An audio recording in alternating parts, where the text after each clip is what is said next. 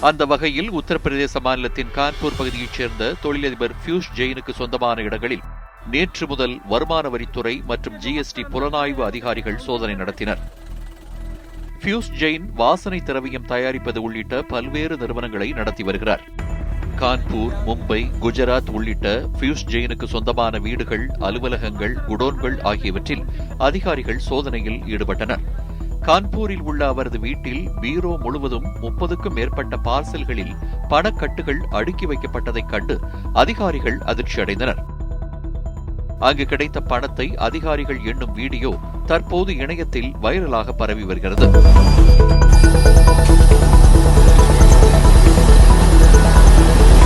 இதுவரை பியூஷ் ஜெயினிடம் கணக்கில் வராத நூற்றி ஐம்பது கோடி ரூபாய் பணம் கண்டறியப்பட்டிருக்கிறது. அவருக்கு சொந்தமான இடத்திற்கு முதலில் ஜிஎஸ்டி புலனாய்வு அதிகாரிகள் சோதனை நடத்த சென்றிருக்கிறார்கள். அதன் பின்னர் வருமான வரித்துறை அதிகாரிகளுக்கு தகவல் தெரிவித்து சோதனை நடத்த அழைத்துள்ளனர்.